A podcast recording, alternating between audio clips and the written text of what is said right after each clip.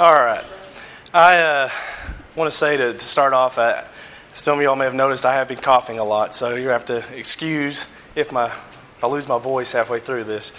But we will, uh, yeah, we will, uh, we'll do our best to to work through that.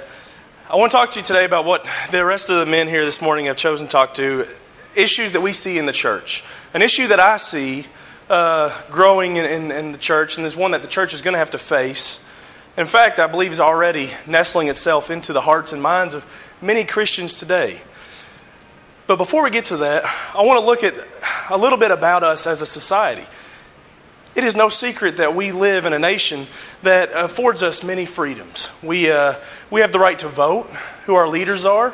We have the right to, to vote who is going to represent us to said leaders.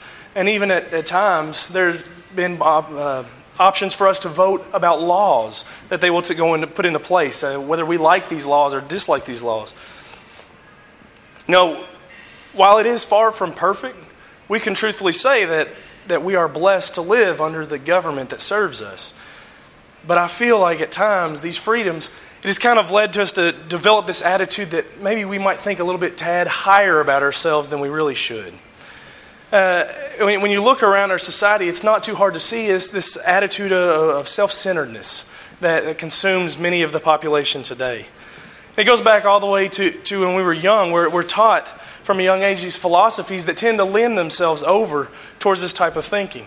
In, in school, we're pushed not so much to, to help one another in our education and learning, but to excel ourselves, to see what we can, to do the best that we can uh, in school in sports, we're pushed that it's, it's, it's you versus the competition. It's all about you doing the best you can to be the best.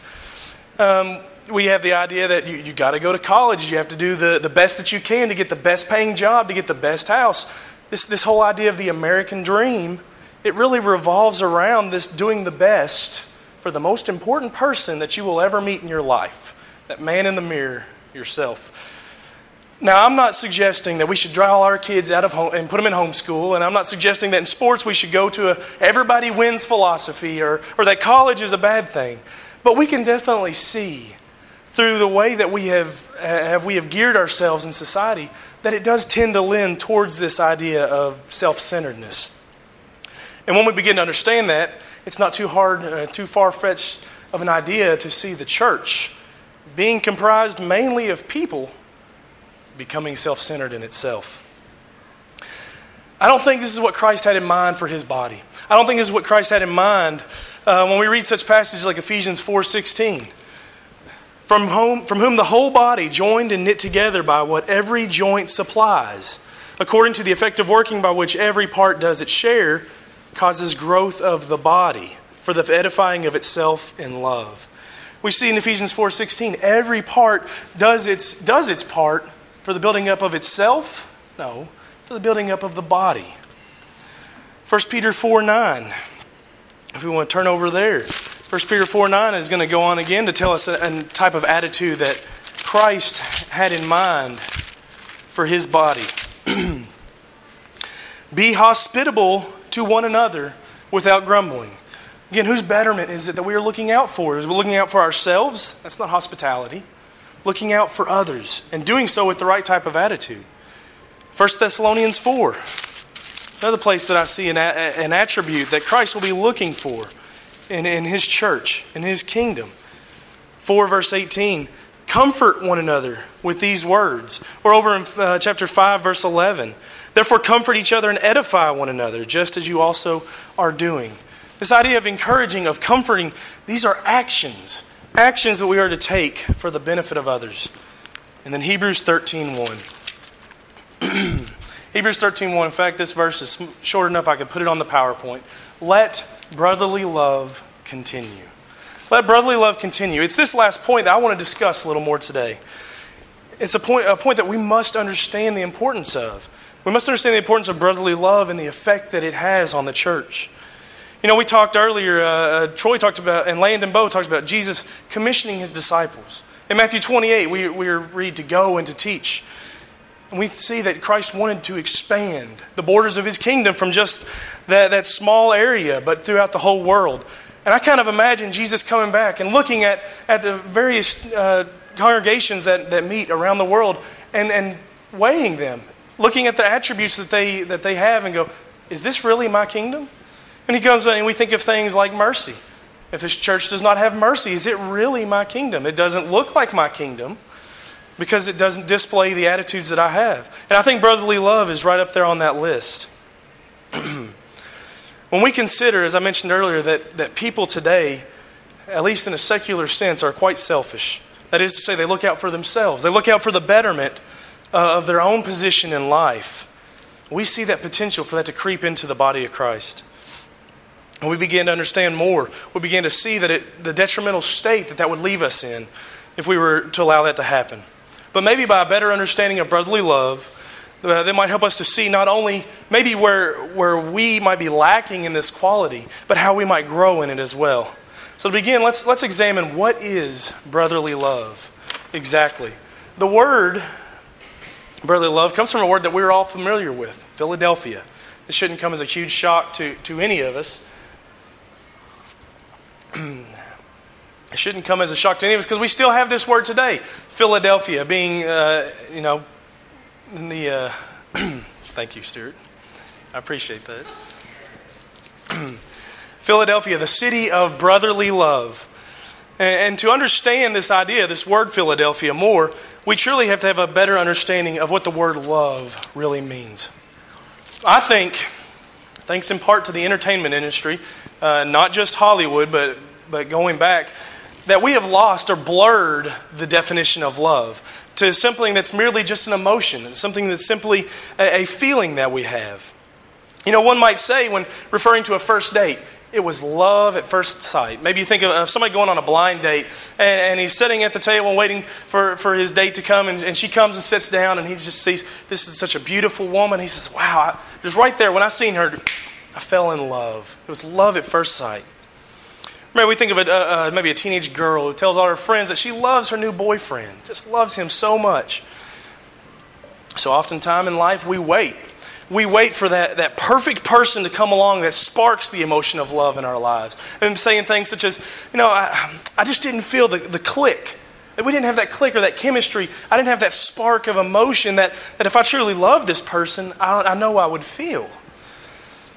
I think all these different sayings, they, they illustrate a, a lack of understanding of the word love.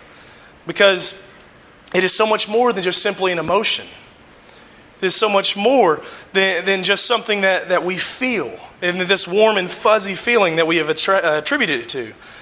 Uh, love is used in two different ways in the Bible. Excuse me. These two words that are used, first one where we, we see from Philadelphia, phileo. This is this idea of brotherly love. But the second word, a much more stronger word, and a word that I think we have to understand to be able to understand phileo is agape. Agape love. If you want to turn over to 1 John 3:16. In 1 John, we see agape love defined. 1 John 3:16. We must or by this we know love because he laid down his life for us, and we also ought to lay down our lives for the brethren. Agape love is defined here through this laying down of his life for us. Again, in John 3.16, a passage that we all probably have memorized, for God so loved the world. Agape is the word used there. So God, for God so loved the world that he gave his only begotten Son, that whoever believes in him should, should not perish but have everlasting life. Again, here we see agape defined as this sacrificial love. It is a love that, that needs sacrifice with it. Excuse me in his sacrificing of his life for our sins, Jesus demonstrated agape love. God demonstrated this act of goodwill. Another, another uh, phrase has been used to define agape. And in fact, you know, I, I got to say, I'm so glad that God didn't wait for it to click before He loved me. I'm so glad that God didn't wait to get that warm, fuzzy feeling about Kyle Blevins before He acted, before He made that sacrifice on my account. That's the thing about these warm, fuzzy feelings. This, this man who, who loved at first sight uh, and when he met his blind date, and he got that warm, fuzzy feeling, he hadn't seen the, the cold and rough side uh, of that woman.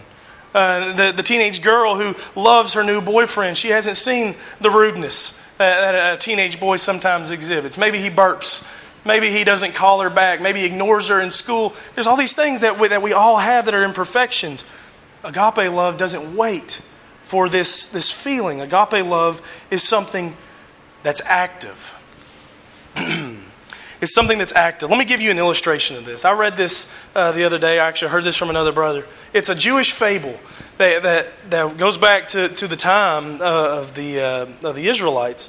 It says that two brothers inherited their father's land. And when they inherited this land, they divided the land in half, each one taking his own side, and they farmed each, uh, each their own section. Now, the older of the two brothers, he married and he had six children. The younger brother never married. One night, the younger brother, he's lying awake in bed and he thinks, It is not fair that we divided this land down the middle. It's not fair. You look at me, I have no children to feed, but my brother has six children to, that he has to feed. He's got a wife that he's responsible for. He should have more land to be able to grow more wheat, to be able to take care of these children, to feed these mouths. He says, Tonight I'm going to gather up some of my extra wheat, and I'm going to put it in a cart, and I'm going to take it, and I'm going to fill his barn with it. at the same time, that same night, the older brother lie awake in his bed thinking, It is not fair that, that we divided this land down the middle. My younger brother has no children while I have six. And when I grow old, these six children will take care of me and my wife, and their grandchildren will take care of us as well. My younger brother has no one to take care of him in his old age. I will gather up extra wheat from my barn tonight, and I will take it to his barn so that he might be able to sell more and put away more for his savings, so that he might be able to retire or, or to live in old age in dignity. And so, under the shadow of the moon, as the both brothers brought their carts uh, full of wheat, they noticed a figure approaching. And when they realized who it was, it says that they, when they realized what had happened, they dropped their carts and they embraced. These brothers, they got it. They got it. They were each looking out for the betterment of the other brother. We must have this same attitude, and quite honestly, oftentimes we fail at this. I know I, I especially have a hard time with this. But I want to point out, something has been pointed out, I was commenting with Landon earlier. This, uh, this isn't a new problem. Something that we've all noticed about what we've talked about. This isn't a new problem per se, but it's a problem that is still around nonetheless, and something that we need to, to, to tackle. James 2 verses 1 through 4, we see James noticing a, a very similar problem. Excuse me. In James 2, I kind of picture James as he, as he maybe stands back and he sees what's going on here. He sees how some are receiving this preferential treatment over others. He says, My brethren, do not hold the faith of our Lord Jesus Christ, the Lord of glory, with partiality. For if there should come into your assembly a man with gold rings and fine apparel, and there should also come in a poor man in filthy clothes, and you pay attention to the one wearing the fine clothes, and say to him, You sit here in a good place, and say to the poor man, You stand there, or you sit here at my footstool. Have you not shown partiality among ourselves, or among yourselves, and become judges with evil thoughts? I can imagine James sitting back maybe and, and seeing this happening, going, This should not happen, brethren. This shouldn't be happening. We shouldn't be having this, this love because. Because that's what that was. Love because. Love because of what you can do for me. Love because of what your status is in life. That's not true love. But what we also see is Jesus himself. He points this out. He sees this going on back, back in his day. In Matthew, the, um, the fifth chapter, in the Sermon on the Mount, Jesus talks about this looking in uh, verse 46. For if you love those who love you, what reward have you? Do not even the tax collectors do the same? And if you greet your brethren only, what do you do more than others? Do you not do not even the tax collectors do the same? What he was saying here is, is if you love someone just because you know they're going to love you back, if you love someone just because they have, they have shown kindness to you, is that really love? He says, No, that's, that's love if. I will love you if you will do something for me. I will love you if you will love me back. I will love you if it won't cost me anything. And again, this is not true love. In fact, Jesus would go on later to show that love because won't cut it, and love if won't cut it. but rather love in spite of. Love in spite of is what Jesus was pushing us to see. And we're going to talk about that later. We're going to come back to that idea. But we need to remember that, that Jesus taught us to love in spite of what I will benefit. So, my next thing that I want to look at is how can we resolve the problem? How can we resolve the problem of, of lo- brotherly love, or possibly the lack thereof, in the congregation today? And it begins with one of probably the most well known verses of the Bible. One of the most well known verses, a verse that most people probably don't even know is inspired, uh, inspired words, words that come from God's own lips. It's recorded for us in Matthew 7 12. I don't think we even need to turn there, though. It can be brought to a recollection with three simple words the golden rule. The golden rule. Uh, the, Therefore, whatever you want men to do to you, do also to them, for this is the law and the prophets. Do unto others as you would have them do unto you, as we've paraphrased it so many times. Many people agree that if we would live by this, by this teaching, the world would be a better place. But rarely do people actually apply this principle in their own lives, in their livings, and in their dealings with others. And when Jesus spoke these words, they were not new words. It wasn't something new. If you want to turn over to Leviticus 19, the idea here was not new at all. It was something that they, that they all knew well. Leviticus chapter 19 and in verse 18.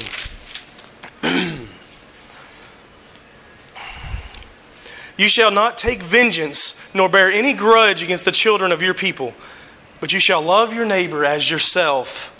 I am the Lord. And Troy already talked earlier about that phrase, I am. The, the punctuation at the end of this commandment, where the authority comes from. I am the Lord. I am your God, telling you to love one another to love your neighbor as yourself. So, so Jesus teaching this, it wasn't new to them, but the authority in which that he spoke it was what, what drew so many people to this teaching. Now, when Jesus uh, reworded this, he had in mind for us to, to do something with it. But unfortunately, today, many people don't choose to live by this rule. They don't choose to, to carry on with it. They choose to think about it, but, but not to act it out. In fact, they actually choose to live by several other rules, rules that are prescribed for us in, or described for us in Luke 10, the, the, the, the parable of the Good Samaritan. Luke chapter 10, we're not going to read, I know we all know the parable of the Good Samaritan. We're not going to read through the whole thing. But I do want to point out some of the rules that, that come from this parable. There are three basic attitudes that we see towards others. The first one being the iron rule. the iron rule. What's yours is mine, and if I can, I will take it. We see this rule uh, described by, by the thieves, as it, as it says that in, in verse uh, 30. Uh, how uh, a certain man went down from Jerusalem to Jericho and fell among thieves who stripped him of his clothes, wounded him, and departed, leaving him half dead. These thieves live by this iron rule. What's yours is mine. If I can, I'm going to take it. This is people who, who have not even the least concern for their fellow man. The next rule that we see in this, in this uh, parable is the silver rule what's mine is mine, and I'm going to keep it. This rule is illustrated by the priests and the Levites. As it says, they came down and they passed by on the other side. This is, uh, this is illustrated by two people who are considered as religious. Religious people, and their attitude is reflective of many Christians today. This attitude of non involvement. In fact, you want to hold your finger here and turn over to Matthew 25. We're going to see Jesus later showing that, that he is not interested in this passiveness or, or this, this passiveness and he condemns it. In uh, verse 41, we read, Then he will also say to those on the left hand, Depart from me, you cursed, into the everlasting fire prepared for the devils and his angels. For I was hungry and you gave me no food. And I was thirsty, and you gave me no drink. I was a stranger, and you did not take me in. Naked, and you did not clothe me. Sick, and in prison, and you did not visit me. Then they also will answer him, saying, Lord, when did we see you hungry or thirsty, or a stranger, or naked, or sick, or in prison, and did not minister to you? And he will say to them, Assuredly, I say to you, inasmuch as you did not do it to one of the least of these, you did not do it to me. And these will go away into everlasting punishment, but the righteous into eternal life. We see Jesus' his view of this passiveness, of this, of this what's mine is mine, the silver, silver rule. And we see that he is not in favor of it. He's not fond of it. But the next rule that we see illustrated here is the golden rule. The golden rule. What I have belongs to God. And, and I'm going to use it according to his will. As depicted by the Samaritan. And, time and time again, we, we see Jesus epitomizing this rule. Now, the world the world is quite consumed with the iron rule. That's not too hard for us to see that. Uh, but we're going to give the benefit of the doubt that most members of the body of Christ, they, have moved beyond that iron rule. You know, I would, I would go as far to say that you know, a better descriptor for most Christians today would be this silver rule. The silver rule. Uh, it's a better descriptor. It's better than iron. And, and you might be tempted to kind of say, whew, I'm, at least we're not surrounded by thieves. I'm, I'm, not considered a thief. I'm not as bad as that thief. I, I don't live by that iron rule. But I want to consider that, or point out that that might not be something that we need to take at ease. Because I want to say that that possibly living by the silver rule is worse than living by the iron rule. Not to say that, that what the thieves did was, was okay. But, but let's see what we can glean from the scriptures about having this idea of what's mine is mine. I want you to consider the account of Ananias and Sapphira in Acts 5. When I thought of, of some people from the Bible that, that illustrate the silver rule, I couldn't help but think of Ananias and Sapphira. in verse 1, we read what they did. They, they did something good. They purposed to do a good thing, to sell a, pro- a property, and to give a portion to the apostles. But in verse 2, we read that what, what they said they did and what they actually did were two different stories. Let's look now in, in uh, chapter 5, starting in verse 1. But a certain man named Ananias, with Sapphira his wife, sold a possession, and he kept back part of the proceeds, his wife also being aware of it. And he brought a certain part and laid it at the apostles' feet. But Peter said, Ananias, why has Satan filled your heart to lie to the Holy Spirit and keep back part of the price of the land for yourself? While it remained, was it not your own? And after it was sold, was it not your, in your own control? Why have you conceived this thing in your heart? You have not lied to men, but to God.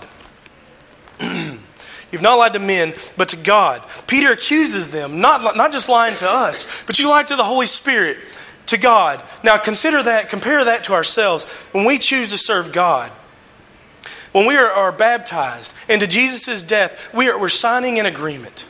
We're signing an agreement that says we will be faithful, we will be obedient to the teachings of Christ.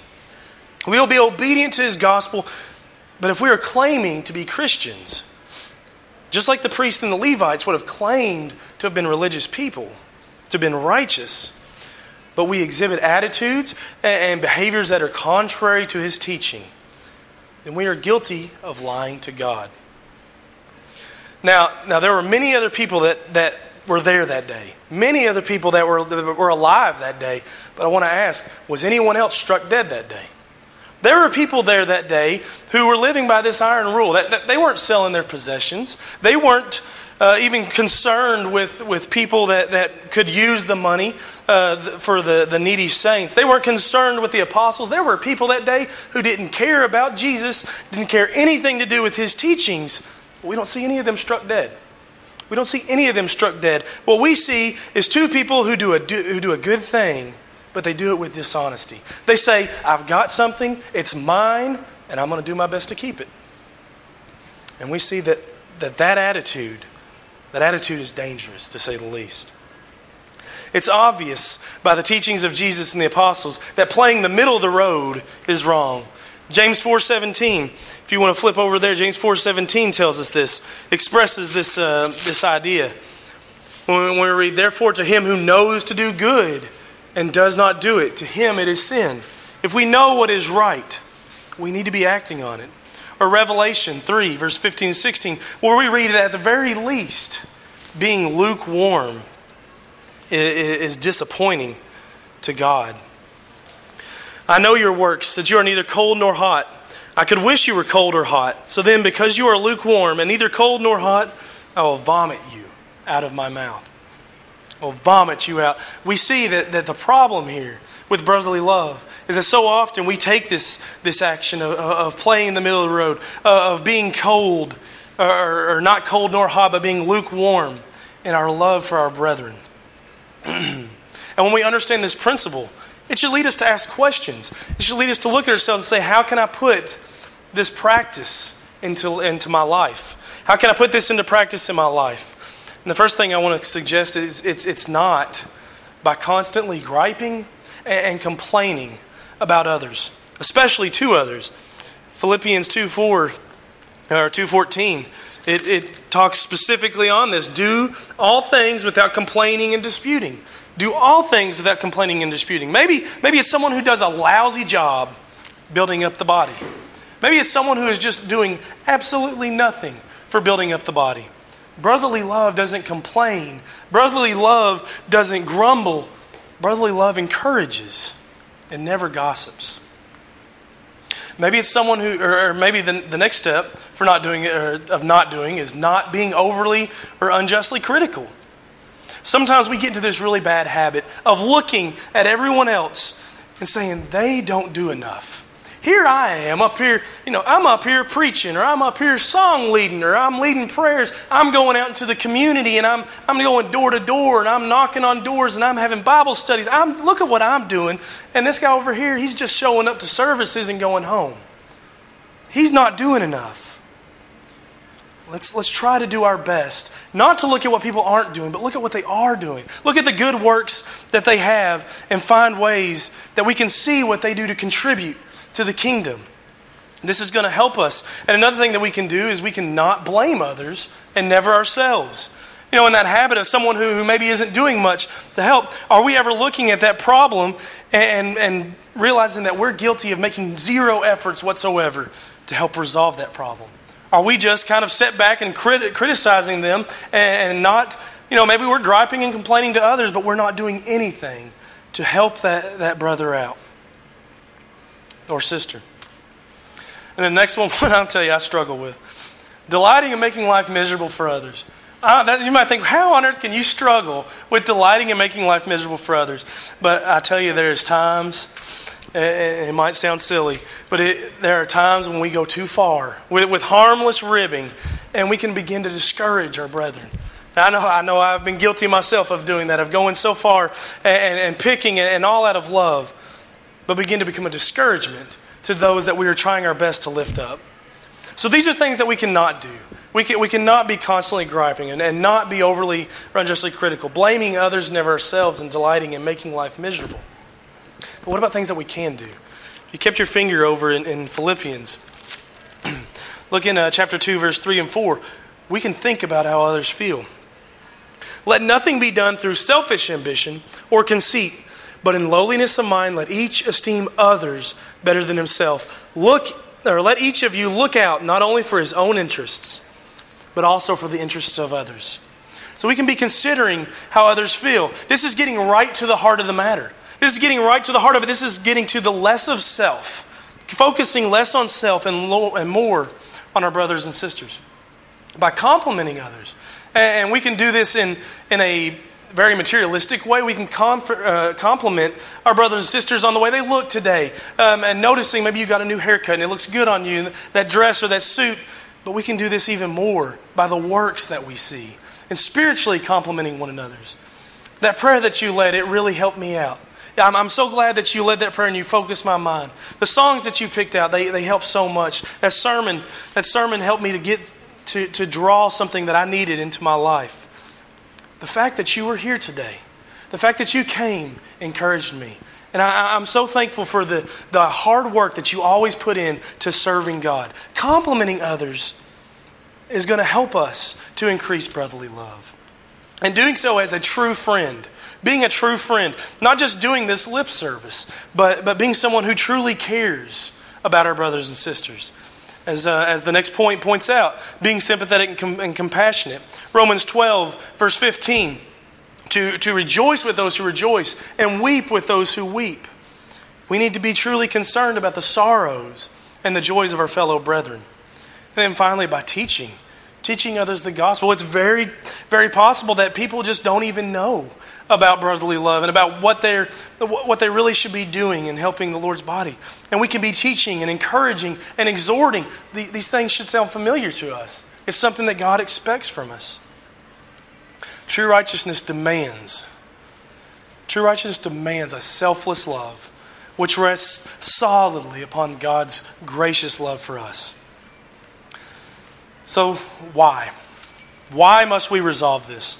I've shown you a problem, a problem that I see facing the church brotherly love, or, or the lack thereof. I've shown you a way in which I see that we can resolve the problem by being less self, selfish, by being more selfless. But why? Why does this brotherly love thing really matter? Why does it matter? That, that, that's the last point that I want to consider with you today. Why must we let brotherly love continue? For starters, Hebrews 13:1 commands it. Hebrews 13:1 is not a suggestion as we put on the board earlier. Let brotherly love continue. That is not read. Maybe if you feel like brotherly love might take place, maybe if brotherly love isn't too inconvenient for you, but just every now and then sprinkle a little dash of that into your life. That would be great. No, it's a commandment. It's a commandment of God. And then one that we shouldn't ignore or take lightly. It's commanded also over in John 13 in John 13, verse 34. Excuse me.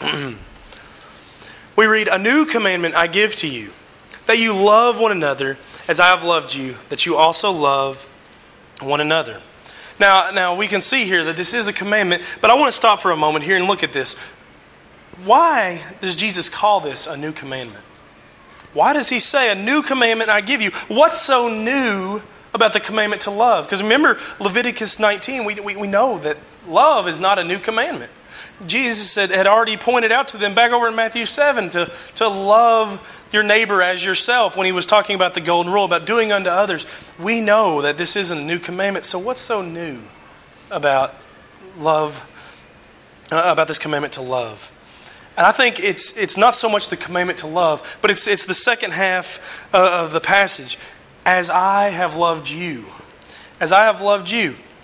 I think when, when Jesus says this, he, he was alluding back to what we read in verses 1 through 5. In, uh, in verse, uh, excuse me, in verse 13, verses 1 through 5. Now, before the feast of the Passover, when Jesus knew that his hour had come, that he should depart from this world to the Father, having loved his own who were in the world, he loved them to the end.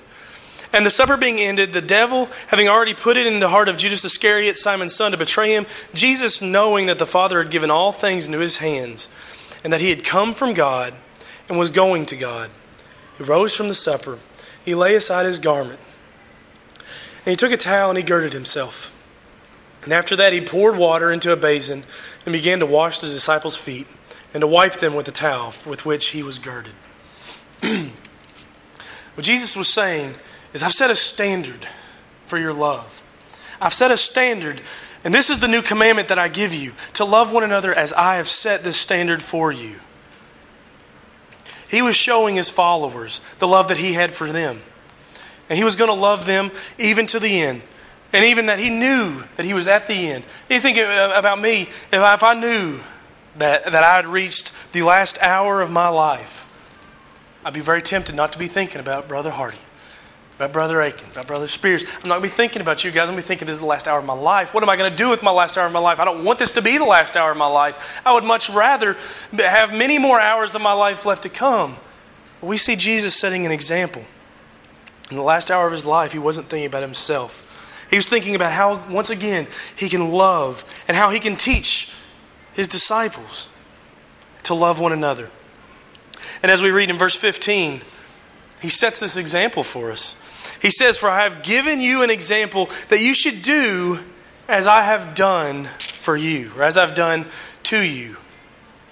Well, we read, when, when I read this, this leaves no doubt into my mind of what he means when he says, I have loved you. This leaves no doubt in my mind what kind of standard that he is holding us to the standard of humility, a standard that is pure, a standard that is serving, a standard that is active.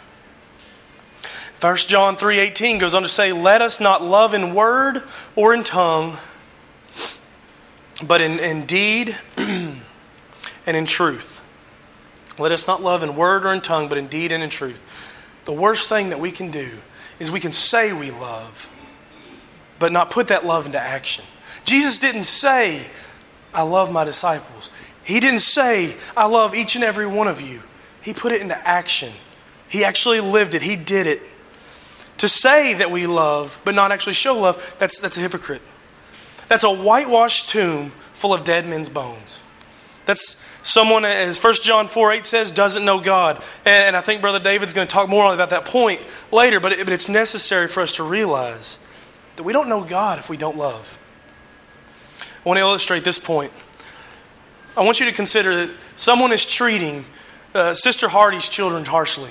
I'm talking about Chris. I'm not talking about Jim, Sarah, and Aaron. I'm talking about Joe and Ben. Someone is treating Chris's children harshly. Maybe they're, they're talking mean to them. They're, they're kind of pushing them around. They're, not, they're hurt and they just walk away and leave them. But they come up to Jim and Chris. They say, I love you so much. I love you, Chris. And I love you, Jim. Jim and Chris are going to be very tempted to say, No, you don't. No, you don't. You don't love me if you do that. You don't love me if you don't treat my children with love because they come from me. I've put countless hours, considerable amount of time training them, teaching them, and caring for them. And if you treat this with mean, treat them with meanness and contempt, that doesn't show love for me. That doesn't show respect for me. How much more so can it be said of God? How much more so can be said of anyone, uh, mistreating anyone for that matter, but if someone has not love for their brothers and sisters, can it be said that they know God, that they love God? No. So, so I want to leave you with this idea. Let us love one another. I want to say thank you.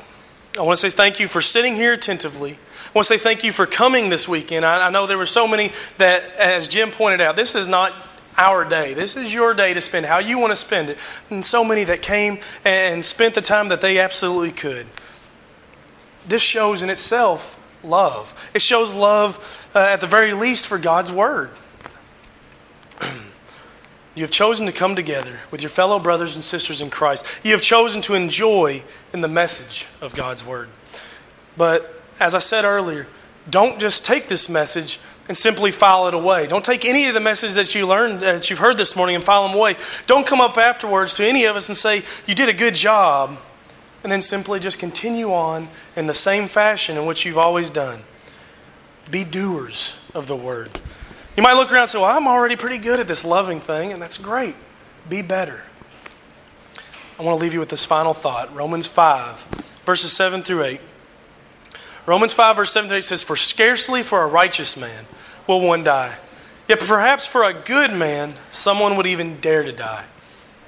I think about that often. What that actually means. I think, I think the, the contemporary English version says, some men, no one's really willing to die for an honest man. And sometimes someone is willing to die for a truly good man. You think about that. Nobody's really willing to give up their life for anybody else. And yet, God demonstrates His love towards us in that while we were still sinners, we weren't good, we weren't honest, we weren't righteous, we weren't any of these descriptors that we hear. We were sinners, and Christ died for us. When you go back to your congregations, you look at that brother or sister that, that maybe you know you just don't get along with that well. You look at that brother or sister that's that's comes from the real conservative background is like things got to be this way, and, and I don't like them when they're not done anyway, but this way. Or you look at that sister that says things out of love, but you think, why did you say that to me?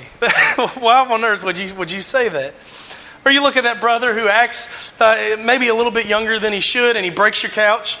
And uh, you, you go back and you look at the people in your life that, that you maybe hold a grudge against. And remember, love in spite of. God loved them enough to give his only begotten Son shouldn't I, in the very least, love them as well? That's all I have. I appreciate y'all's attention.